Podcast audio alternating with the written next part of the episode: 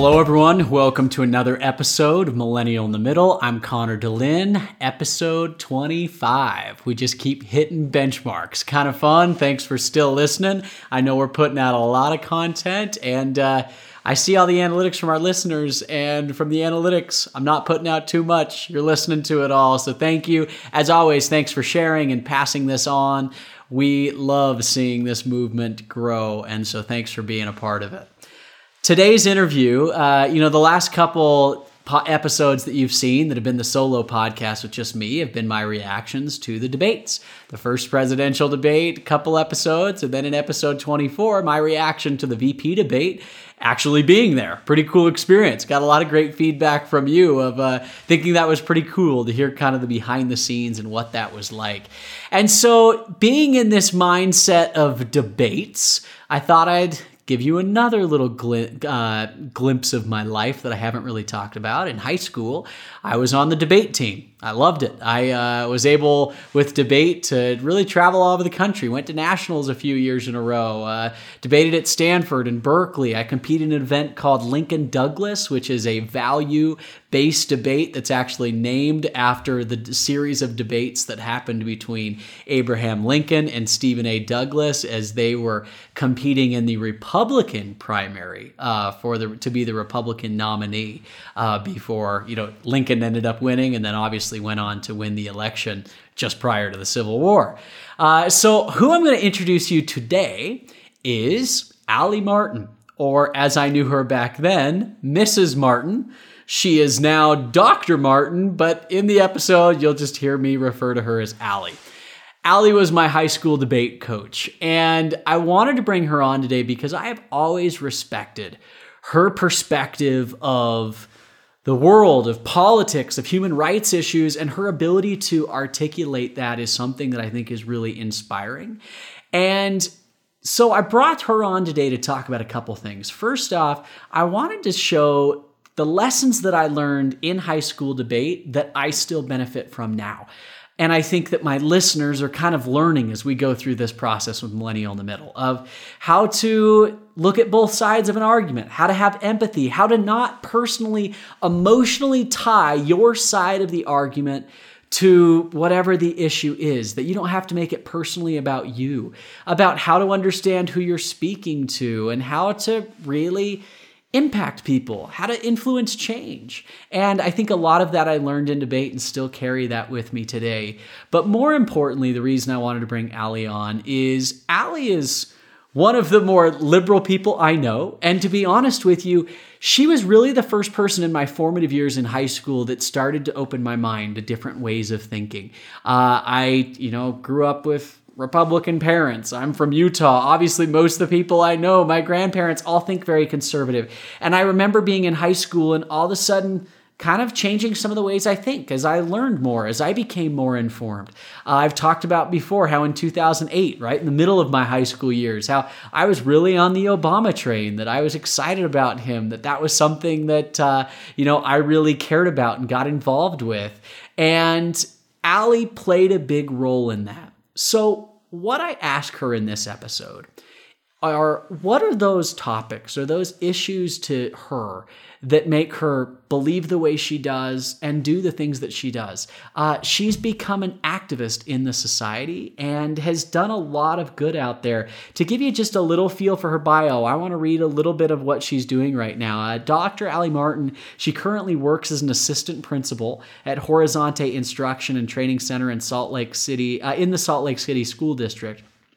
She earned her doctorate of educational leadership and policy from the University of Utah. And Allie serves as a member of the board of governors for the Human Rights Campaign and is a co founding member of Friends, Allies, and Mentors of the LGBTQ community, uh, shortened as FAM, FAM. Through her work with FAM, Allie regularly provides professional learning experiences to educators on issues of intersectionality and LGBTQ youth. And some of the experiences that she shares here in the classroom dealing with, uh, you know, really human rights. We talk about race. We talk about uh, we talk about LGBTQ rights, obviously. And I think this conversation is really inspiring and informative. And I hope this serves as a really good example of a positive conversation that we can have about possibly testy or uncomfortable topics. And I hope you learn a thing or two by listening to this. Thanks to Allie for joining to me, joining with me, and we'll hear from you soon. Okay. Well, Allie Martin, thank you so much for being on the show today. I really appreciate you coming out. We have not seen each other in, I think we said seven or eight years, right? Oh, at least. Yeah. Uh, well, Crazy. it's been fun to me just before the call started to kind of re uh, reconnect with you and talk a little about some experiences. And I'm really excited for this interview today uh, to kind of explain, honestly, the role you played in my life and still today how kind of those things that uh, i think you taught me and what i learned at that point in my life uh, has still made an impact today. So you were my high school debate coach. Yes. And you know i think it's funny. A lot of people think you know I, I, it's almost like you're a little embarrassed or something now to say oh i was in debate like this has this nerdy connotation or oh you were one of the debate kids I- am proud of it, right? Like I was a debater, I was a good debater, I loved it. And uh, tell me, like, what makes you love, like, specifically high school debate so much? Oh my gosh, I think it's kind of like the, you know, the the land of misfit toys. You get um, a little bit of everybody who doesn't fit in perfectly, and and it creates its own community. Um, I think there's almost like a camaraderie amongst debaters, you know, like like you run into people and you meet them later in life and you're like, I bet that person did debate. And they did. like you can tell. Because it's very it requires a, you know, that you are a thoughtful person, that you appreciate thinking and academics and and and critical thinking skills. But there's also a little bit of a sense of like you're willing to to not fit in, to question things, and to stand out a little bit because that's a necessary part of debate is you always have to be willing to look at the other side and um, sometimes that doesn't make you popular but it definitely makes you a, i think a more thoughtful person yeah no, I think that's great actually. And in prep for this interview, I was just kind of reflecting on like there are definitely lessons I learned that just being involved in debate taught me that I still hold on to today. And one of the first ones that came to mind is what you just mentioned there and what a lot of people may not know when it comes to debate is that you debate both sides. So, like, you know, there's different types of events in debate. You may have a topic for a month or even all the way up to a year, but you prepare, you know, basically a topic goes out nationwide and you prepare a case for and against that on both sides and you don't show up at an event and get to choose i'm pro this and so i'm just going to argue for this for the next two days at this event you're forced to argue both sides of that argument and write cases for both sides of it and i think that's such a good skill that i think the world is lacking a bit today yeah i agree i agree I think, I mean, there there are times I, I know you experience this where you, they tell you what the topic is, and you're like, well, I could I could never see the other side of that. Sure. And then within about a week, you're like, oh my gosh, like I didn't even think about all of the good points on the other side of this. And I think, you know, it doesn't change who you are or it doesn't change your, your values or your ethics, but I feel like it makes them more um more robust because because you're not easily swayed. You you have considered the other side and you have yeah. looked at different perspectives. Yeah, I think, and it's so funny. We look at our political world we're in today, and I think if you ask some people to, like, hey, go make the case for Donald Trump, their head would explode, right? Or, hey, you go make the case for Kamala Harris or the, you know, for eh, Bernie Sanders. And it would be like, I, my brain would just literally stop working. And I right. think that's such an important piece for us to realize like, hey, there's truth in, in all aspects, not just politics, on all sides and that there's always a bit of middle ground and i think you know that's the whole point of this podcast millennial in the middle right of i think most of us find ourselves even though we may lean one way or another somewhere in a rational you know, common sense somewhere in the middle and kind of finding how to live in that world, right? Yes, yes, agreed. Yeah. You know, the other thing I thought about is I was breaking down kind of the lessons I learned is the mindset of a claim, warrant, and an impact. You taught me those three words. For my listeners, give a little rundown of what those three things mean. I think we could all benefit by thinking a little bit that way. Sure, sure. It's been a while since I've taught this. me too. I was remembering it today. I'm like, I, I still remember what it is, but I'm going to let you teach it. Okay. All right. I'll do my best. Um, so essentially, the idea is that you know you have to have a complete argument, which includes the claim, warrant, and impact. That the claim is is just usually like the, the like the argument, like the title of the argument, right? Um, so your claim might be um, that we should limit immigration in the United States. That's just a claim. You have no you have no rationale sure. behind that. So then you have to have your warrant, which is the rationale behind that um, we should limit immigration to the United States because, and then you give some sort of a reason that's hopefully based in logic and possibly even better, supported by evidence, right? Yeah. Um, and then, even then, you're still not complete because after you've said what you want to do, why you want to do it, then you still have to say how that, how what you just said impacts the world, right? So we should limit immigration um, because uh, the United States economy is is not strong enough to support new people coming to the nation or whatever. Sure. And therefore, we need to have fewer people in our country. That would be your yeah. impact. And no. then the the then you still have to say like even just because you made a complete argument doesn't mean that it's right or wrong. It's sure just the starting point. Yeah, and, and, there's good arguments on both sides that have the claim, the warrant, the impact. I mean, I always remember thinking that is, you know, the claim is what I'm saying. The warrant is my reasoning behind it. It's my evidence. It's it's why I feel that's true, and then ultimately why it matters. And yeah. and I think that that impact piece is where I feel like a lot of us miss the point too, where we get so you know muddled up in the details or these little policies and things like this and then we take a little step back and be like, well, why does this make a difference? Why do we care about this? Why are we debating this in the first place? Does that play, you know, does that have a big impact on my life, on the lives of others? And, you know, just because it doesn't affect me doesn't mean it's not something we should talk about.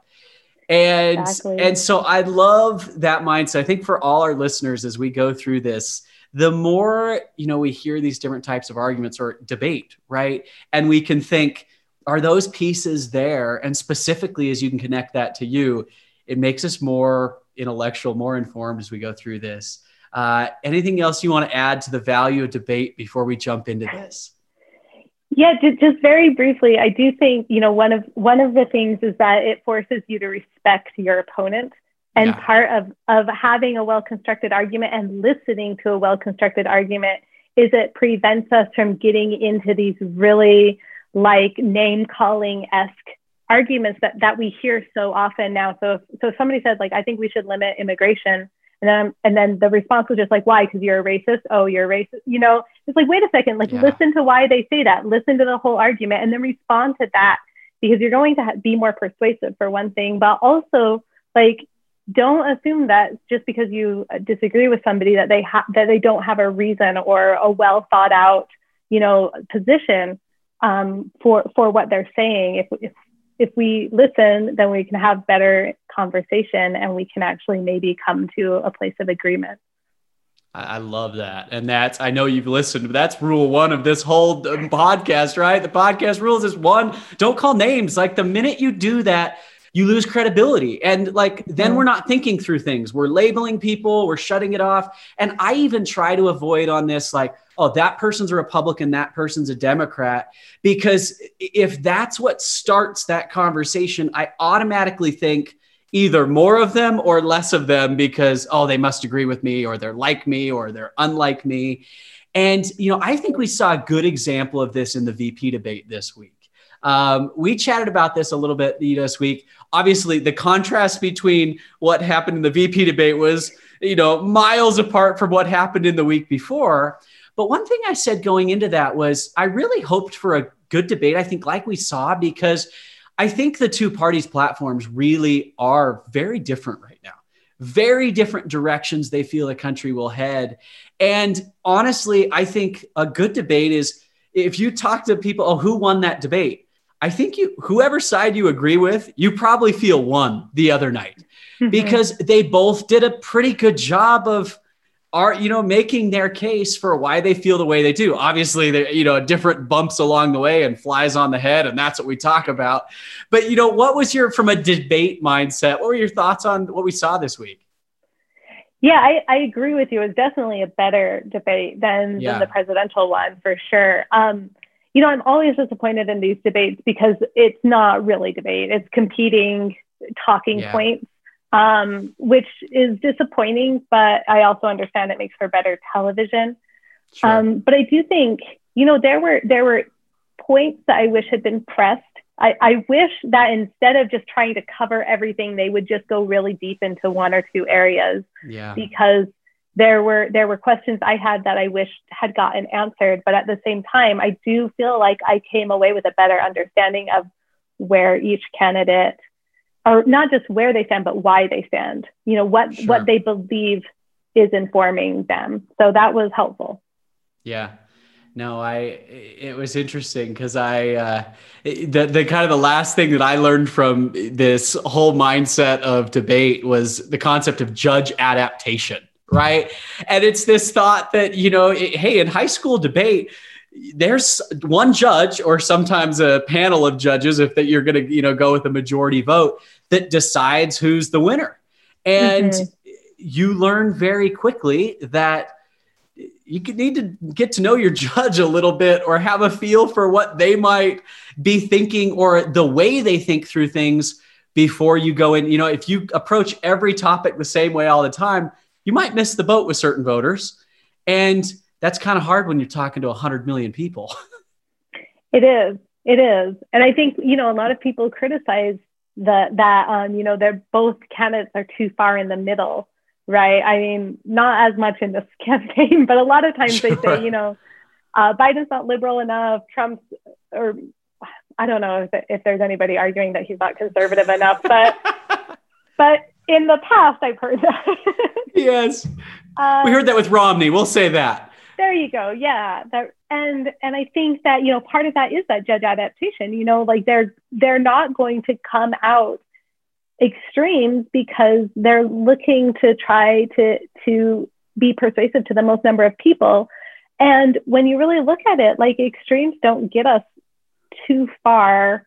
I mean, you know, I there are a lot of there are a lot of very liberal causes that I believe in, but I don't think that um, me shouting down another person is going to help those causes.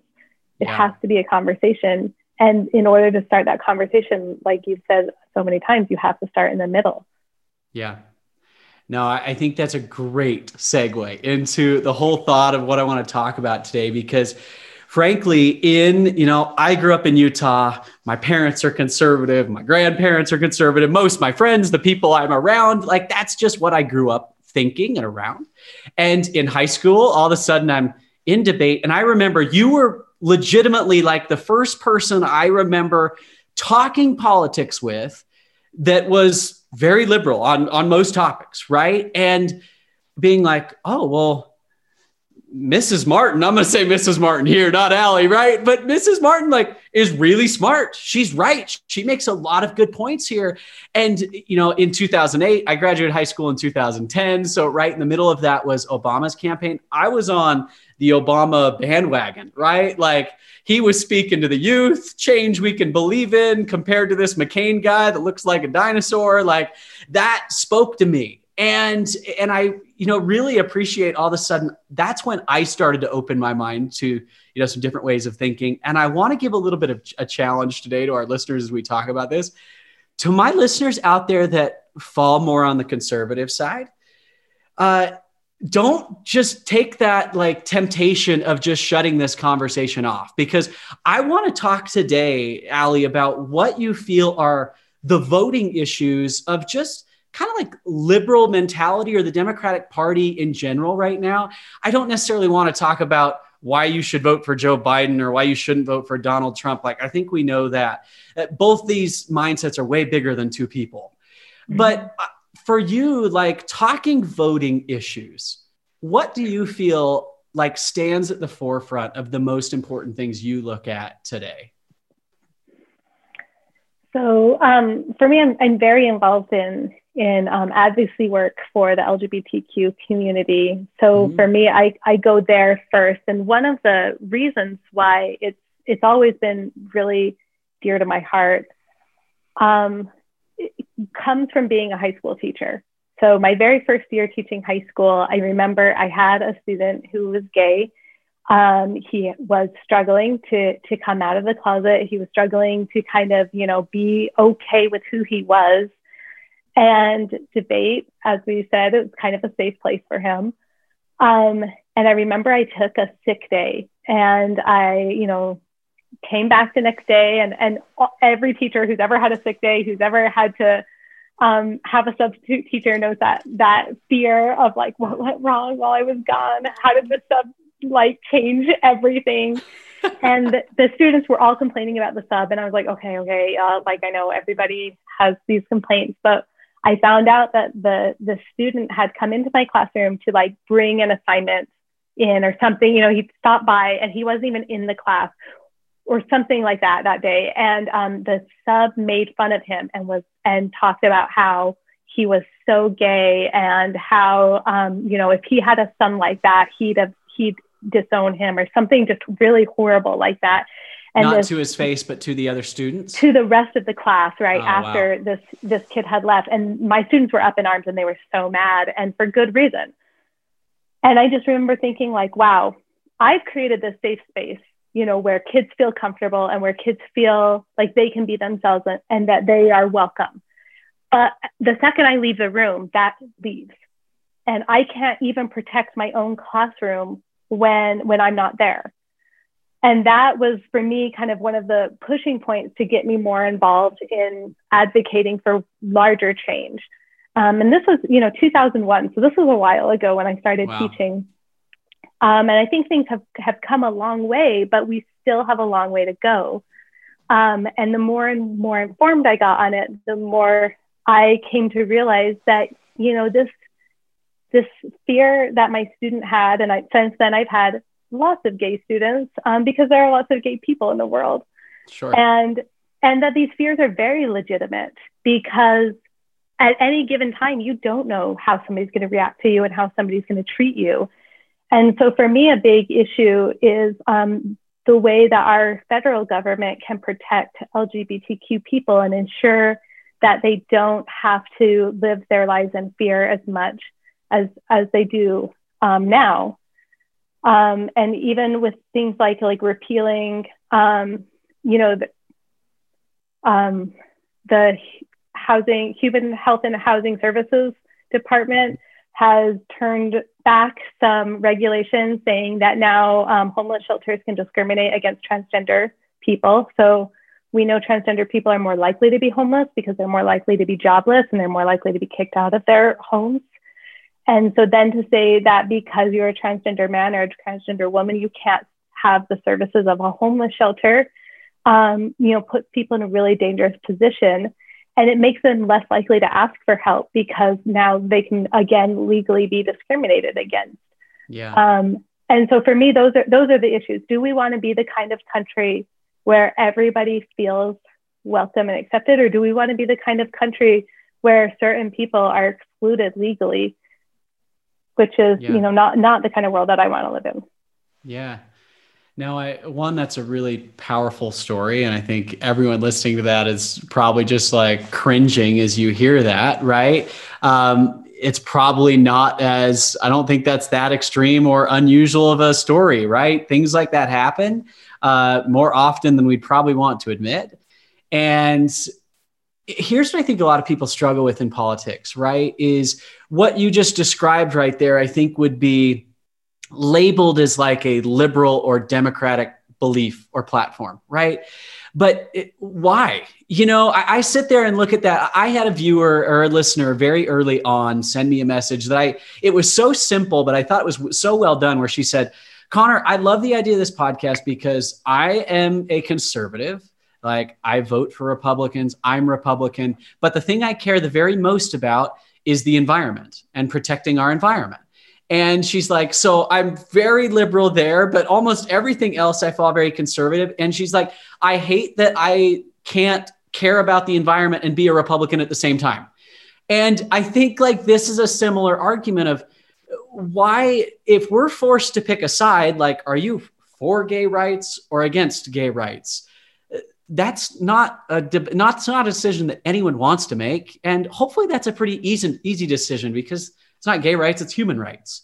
And mm-hmm. protecting those around you, especially that are in the minority in any sort of situation. What are your thoughts on like how can a conservative try to like deal with that? Yeah, that's a, I mean, that's a great question. I think part of it is um, if, you know, if you've never stood in somebody else's shoes, it's hard to see where they're yeah. coming from. Um, I'm, I'm surprised how many people come to me as as the parent of a of a gay kid or as um, you know they find out that they have a family member somebody they love who's who's part of the LGBTQ community and then all of a sudden they're they're changing and they're saying like yeah. wow I didn't realize um, and so I think part of it is just starting to assume assume you've got somebody you love who's part of this community. Mm-hmm. you know does that change how you feel and how you might vote? And if so you know maybe think about like how is it okay to vote or to or to to advocate for the things that you are advocating for now if it would change if you knew somebody who was part of it? You know uh, you know that w- it would affect them more individually. Um, i think you know i think that's part of it i think it's really easy for people like you and me to to not know about it we don't have to know yeah. i don't have to know that in 26 states i could be denied a hotel room if I tried to check in as a, as a lesbian with another woman. Um, you know, I, I don't have, that's not a concern that I've ever had before, but now that I know that, that doesn't feel right to me. And that seems like something that, um, you know, business shouldn't be able to deny housing to somebody just because they're gay in a country where gay marriage is legal. Yeah. So I no, think, I, you know, the more we're informed, the, the more we can make better choices. For sure. I I had another listener that uh, came to me, and it was funny because I actually had two back to back episodes early on. Episode four was about immigration and uh, basically very talking about the complexities and how this is something that we need to open our minds to and be more willing to accept. And I'm very liberal in air quotes for people those of you that are listening when it comes to you know immigration but when it, but then the very next episode, I talked about Donald Trump. I talked about why the polls got it wrong, and I said, you know, hey, I voted for Donald Trump in 2016. Here's why. Here's what my thinking was. And someone said, well, Connor, I think that's hard for you to make that point because like immigration at the end of the day doesn't affect you. So it's easy not to vote on it. But the economy or foreign policy, the military, things like that, you feel have more an effect on your life. So you go vote for what what you know is really going to affect you. And i think that's she's right. Like i didn't have a great answer for her there because of course like we are going to prioritize things that affect our uh, lives more than anything else. But we have to balance that. We have to still protect those people that may not be in the same boat we are. Yes. I yes. Um so i told you that i wanted to tell the story about my my dad and please do. i'd love here. to hear it.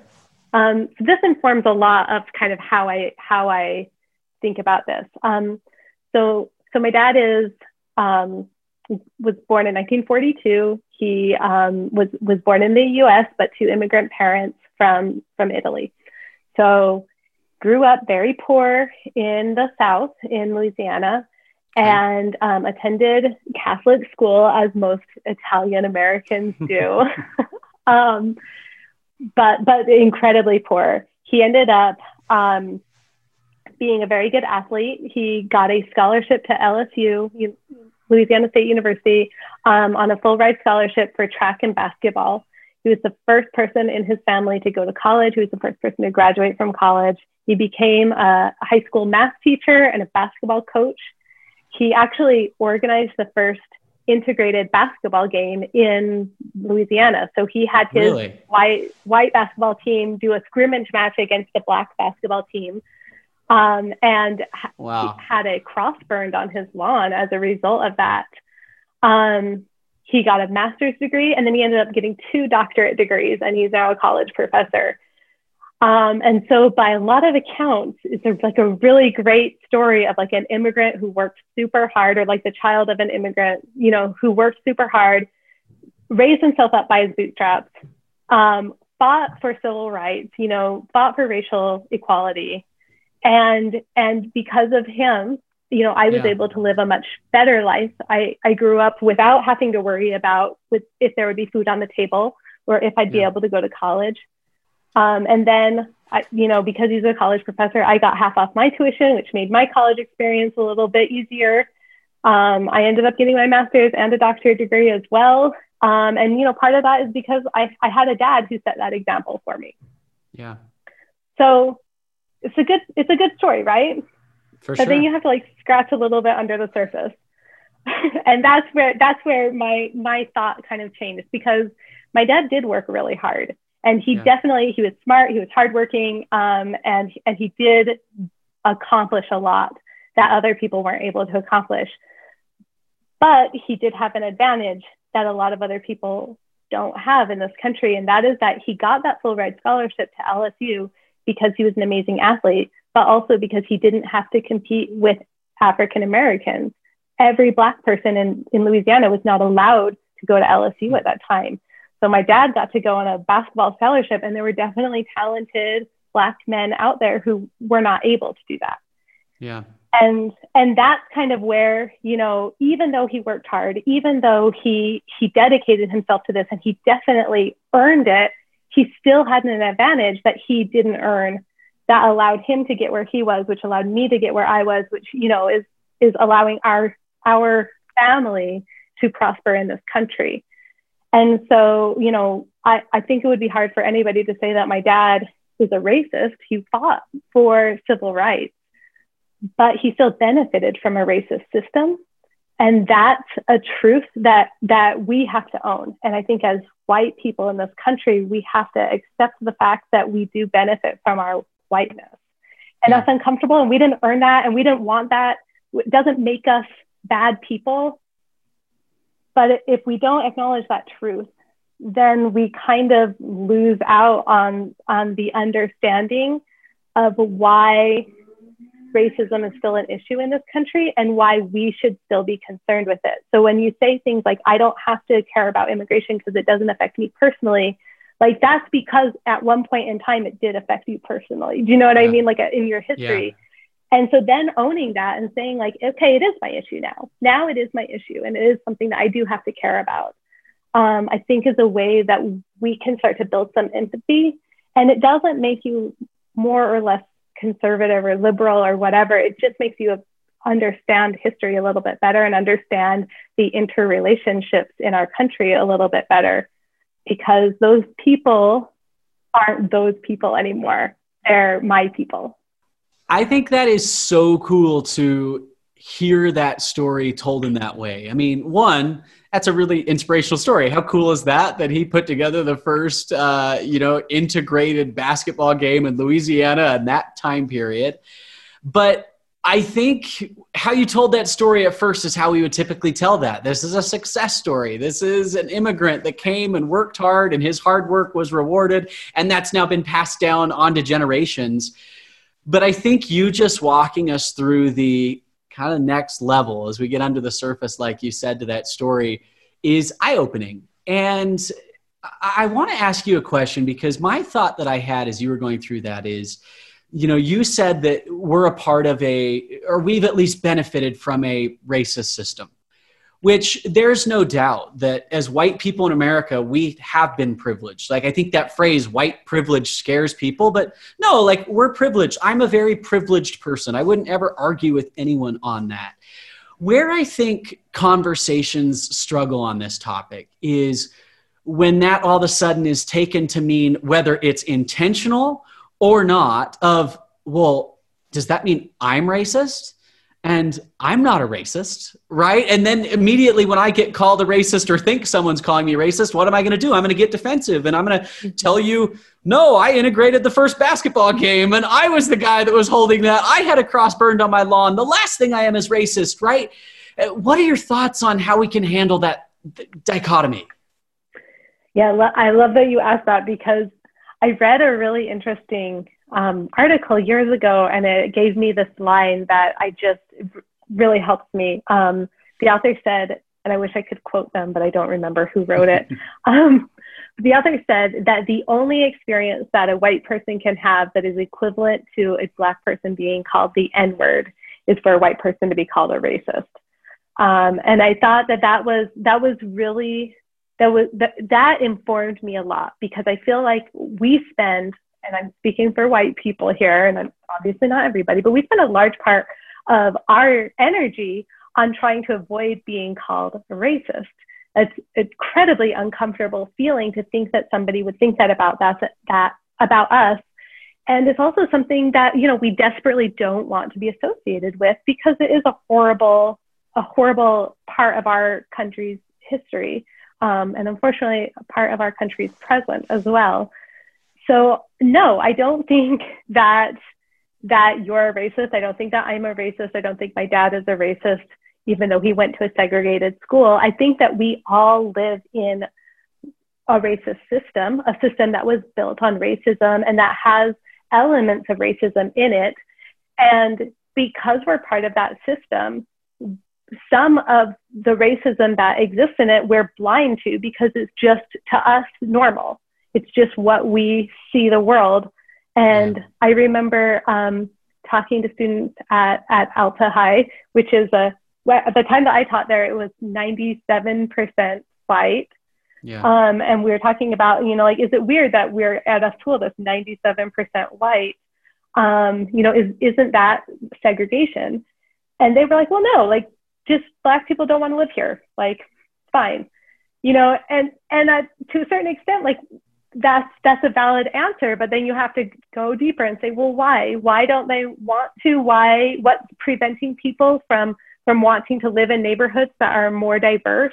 You know like wh- why do you feel more comfortable in a neighborhood that where your neighbors are, are going to look like you? Why might other people feel that way? And we need to avoid saying that there's something wrong with with just accepting a reality that we've been presented and instead yeah. start to look at like what is it about our reality that we want to change? Because it shouldn't be a judgment thing. It's not you know nobody chose the color of skin that they were born in. Um, nobody chose the parents that they had. But we do get to choose the way in which we engage with the world. And we can only make our choices based on the information we have. So the more informed we become the better we are at engaging with our world. And that's part of that's part of what we need to do to make this country a better place, I think. And it's also something that um, when we understand that, um, we can start to talk a little bit more intelligently. And instead of just saying everything's racist or everything is, um, you know, closed-minded or whatever, we can start actually talking about what's behind that.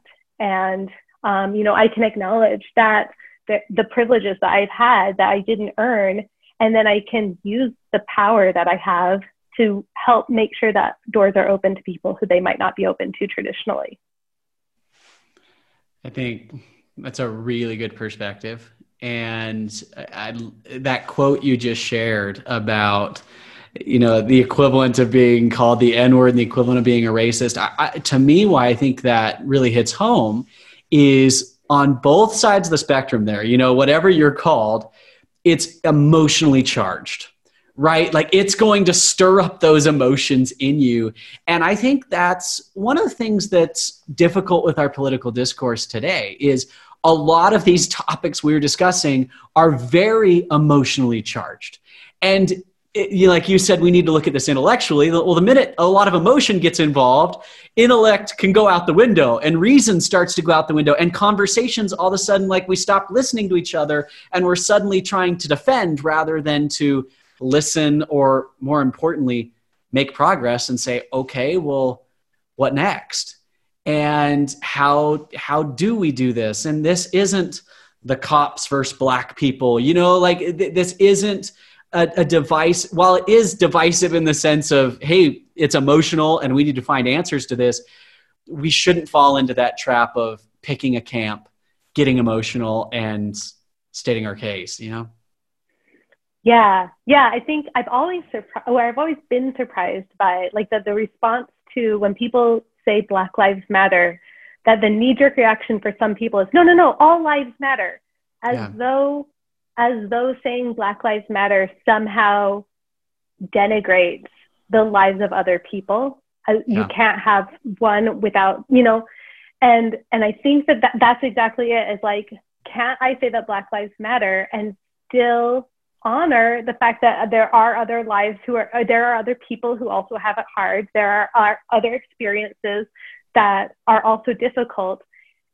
And somehow it feels like everybody wants to center their struggle first as a way to defend themselves against being considered like bias, like, you know, for other people.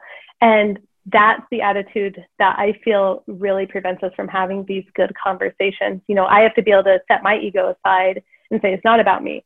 It's not about what my yeah. experience is. It's a, I want to hear yours and I want to learn from you. And then that way I can be a better person. So when somebody says to me, Black Lives Matter, um, you know, I say, yes, they do matter. And tell me more about your experience as a Black person or as a person of color. And then, and that doesn't mean that you don't think that my life matters. That doesn't mean that you don't think somebody else's life matters. But I want to hear about why you feel the need to tell me that your life matters because clearly you're not feeling that right now. And um, I think that if we could approach these topics with that kind of an attitude, the attitude of a listener and of a learner, then we would be able to hear each other and it, it wouldn't be two sides chanting at each other or worse. It would be two individuals mm-hmm. talking. Yeah. I, I had this analogy given to me once. I don't know if you've heard this. I, I kind of want to share this with my listeners about that all lives matter or Black Lives Matter mindset, where someone explained it this way. And I said, Oh, that's brilliant. They said it would be like if you went to a charity uh, event or some like charity auction for breast cancer research. And everyone there was talking about breast cancer and what they had done and stories involving those that had been you know that had had breast cancer research that was being done and people were donating to support that cause. And if the crowd at the end of the night started chanting breast cancer matters breast cancer matters and someone at the back of the room started shouting hey well all cancer matters leukemia is important too like leukemia matters and it's like that's yes leukemia does matter yes, all cancer matters, like, but that's not why we're here tonight. We're not here at this charity auction to talk about leukemia, even though leukemia is important. We're here to talk about breast cancer research and what and people that have been affected by that. And so if you come to this event, just listen and mm. see what you can do to help that cause. And that doesn't make another cause less than.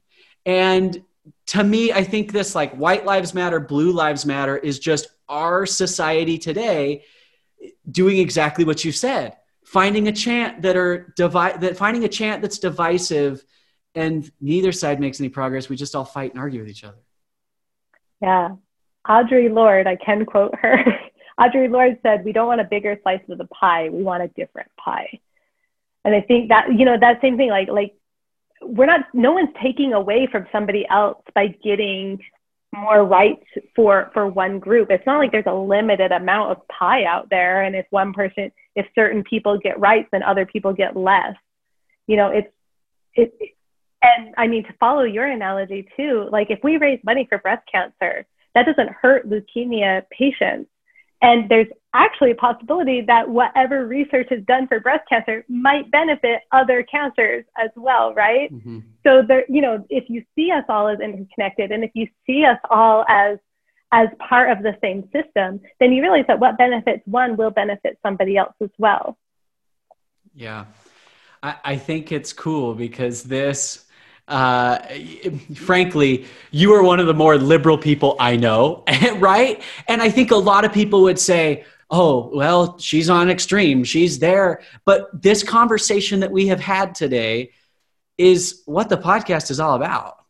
about increasing empathy is listening is how to have conversations and i think in closing the last question i want to ask you is we've talked about the importance of listening to each other um, but beyond that like specifically with we focus today on you know on race and on lgbtq plus rights and those two issues in our world and country right now. What else can we do beyond just listening and try to trying to have em- empathy? Like what is your advice to people that care about these topics but feel kind of helpless? Really great question. Um, you know i think I, I will say that one of the tougher steps that i took in my journey towards becoming a, a more of an advocate um, is is talking to other people. So I, I you know, I, I, said a lot today that listening is really important, but then there's that next step of talking, and that's, um, you know, it's one thing to listen to people and to take it in and to change yourself, but then you have to go to somebody else, another person who looks like you, or and and tell them about it as well, which is really scary, um, it, and sometimes it feels really uncomfortable. Um, the advice that that inspired me in my work as an educator was, um, you know, somebody in the room has to feel uncomfortable. Somebody in the room has to feel unsafe in order for any progress to be made. And isn't it better that the adult in the room be the one who feels uncomfortable and unsafe than like the 13 year old child?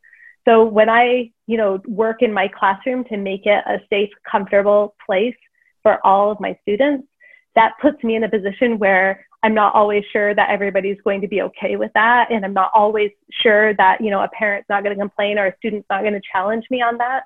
Um, but I would rather be the person who takes the brunt of that criticism than to allow one of my students to speak up and say their truth and get attacked for it. Does that make sense? So it's hmm. almost, I mean, teachers have this history in our country of literally putting themselves in front of bullets for their for their students we love our students. I mean, I, you know, it's been years and years since I've seen or talked to you, but you know, like I, you're, you are important to me and you always will be because you were my student.